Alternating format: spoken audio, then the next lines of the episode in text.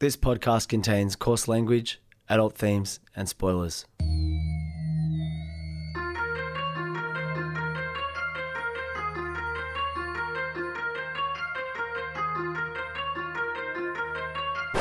So today, and by today I mean the day I'm recording this rather than the day this is released, but today, as in right now, is the day Peach and I usually record Spooko. We portion off a tiny bit of the week. It's sort of like a Friday afternoon date we keep every week to record the episode. And it's just a really special time of the week. I don't have a lot of time in my life for being with my friends. It's kind of it's like it's it's just a truism about growing up and wanting to do things is that you just don't have that much time to see people. And I mean, Peach is like the busiest guy in the world. So it's crazy that every week we get to just hang out. And that's, I think, what Spooko is and why it means so much to me. Now, Peach is a driving force behind this podcast and pretty much everything he does. He is such an inspiration. But, you know, one of the one of the key themes that's come up in Spooko over the last couple of episodes is the fact that Peach really needs to look after himself a bit better because he looks out for everybody else. He's an incredible dad, incredible partner, ridiculously good TikTok lawyer, pretty good cricket and rugby player, I've heard. I don't know. I've just heard from him and I, I have no frame of reference. I assume he's not bad. Amazing radio and podcast co host, ridiculously good friend. And I'm so glad that he's taking time out for himself at the moment. That's one of the reasons why this week, because today, the day I'm recording it, is his 40th birthday. And while I'm so incredibly proud of everything that he's achieved and the sort of person he's become now that he's 40, I'm also really glad that he's taking some time out and looking out for himself. So I would love you to either jump on our TikTok or, or Insta and please wish Peach a happy birthday. Make sure that he's looking after himself. Make sure that he's not checking it too much and he's just having a great day. And oh, here's the punchline because it's Peach, he still sent me like an eight minute long voice clip of what to put in today's episode. So here you go, everybody. Even though it's Peach's birthday and he should be taking the week off, and in fact, I really shouldn't even be playing this because, like, I should be like, no, Peach, you should take a week off. But fuck it. Like, his content's always great. So, happy birthday, Peach. Here is Peach.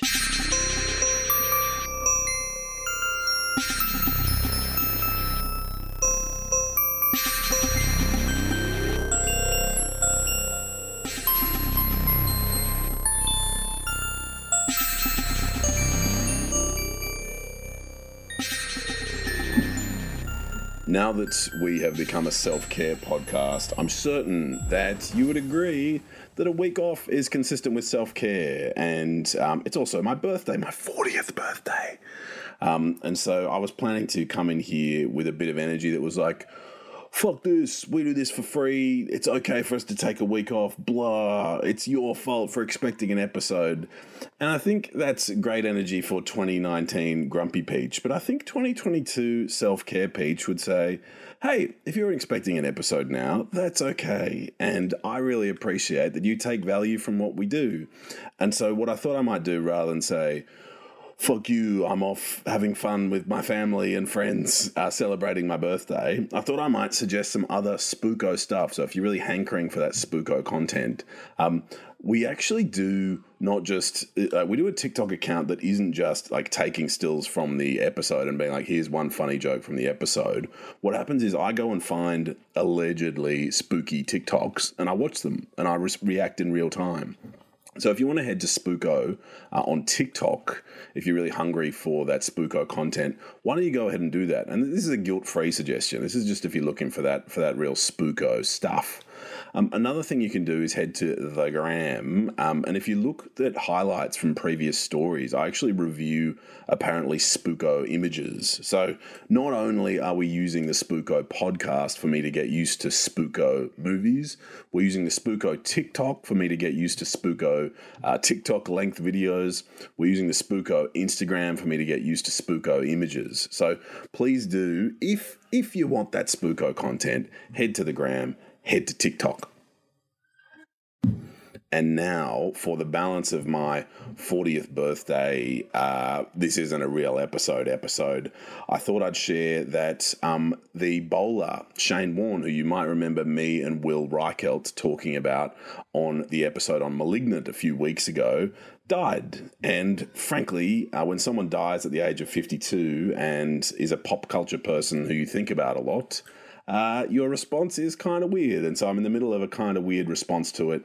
So I thought, uh, as opposed to a scary story or a plot synopsis, I'd share one funny little anecdote. Well, no, not funny, gripping little anecdote, if I can tell it properly, about Shane Warne, and probably one of the best things he ever did. So we're at the 1999 World Cup for that story.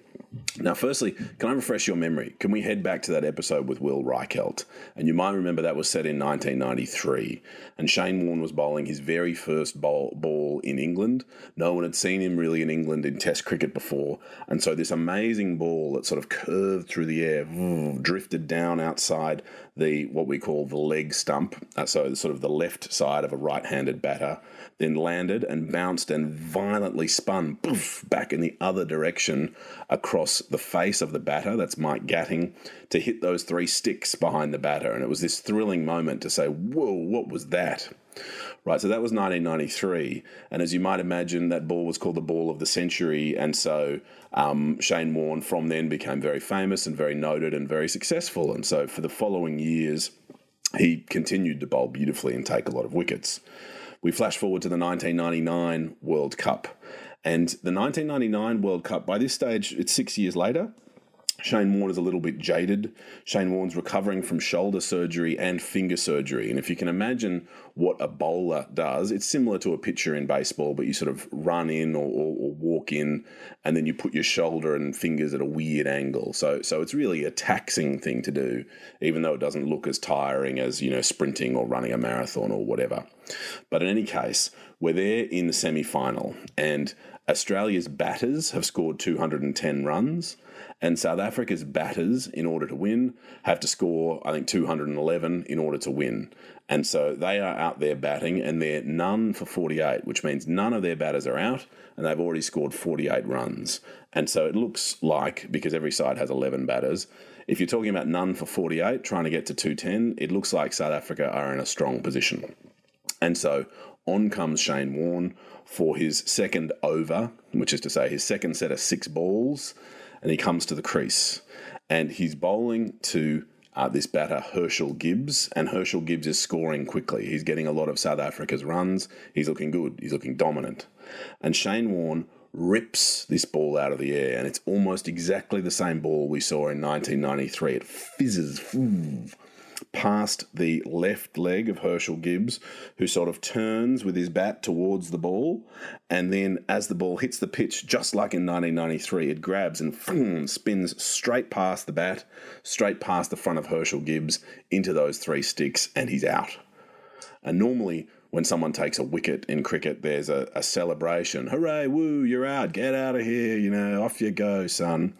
Whereas what Shane Warne does is he then adopts this scowl and goes, Come on, come on, sort of yelling to his teammates as if to say, This thing can be done. We're not out of it yet. And that was Shane Warne's first move, pretty much in what's gone down as one of the best cricket matches ever played, where for the entire match. Shane Warne's in it, he's controlling it, and you can hear on the microphones the amount he's chirping, talking to his colleagues, and all these sorts of things. And in the very last over, South Africa, remember they had a target, I think, of 210 or 211 or 212. Um, they draw equal with Australia, right? So they have the same number of runs. And Shane Warne is yelling out, a draw will get us there, which is to say, if the scores are level, at the end of this, then because Australia had done better in the earlier parts of the World Cup against South Africa, then Australia would go through to the final. So Warne is saying a draw will get us there.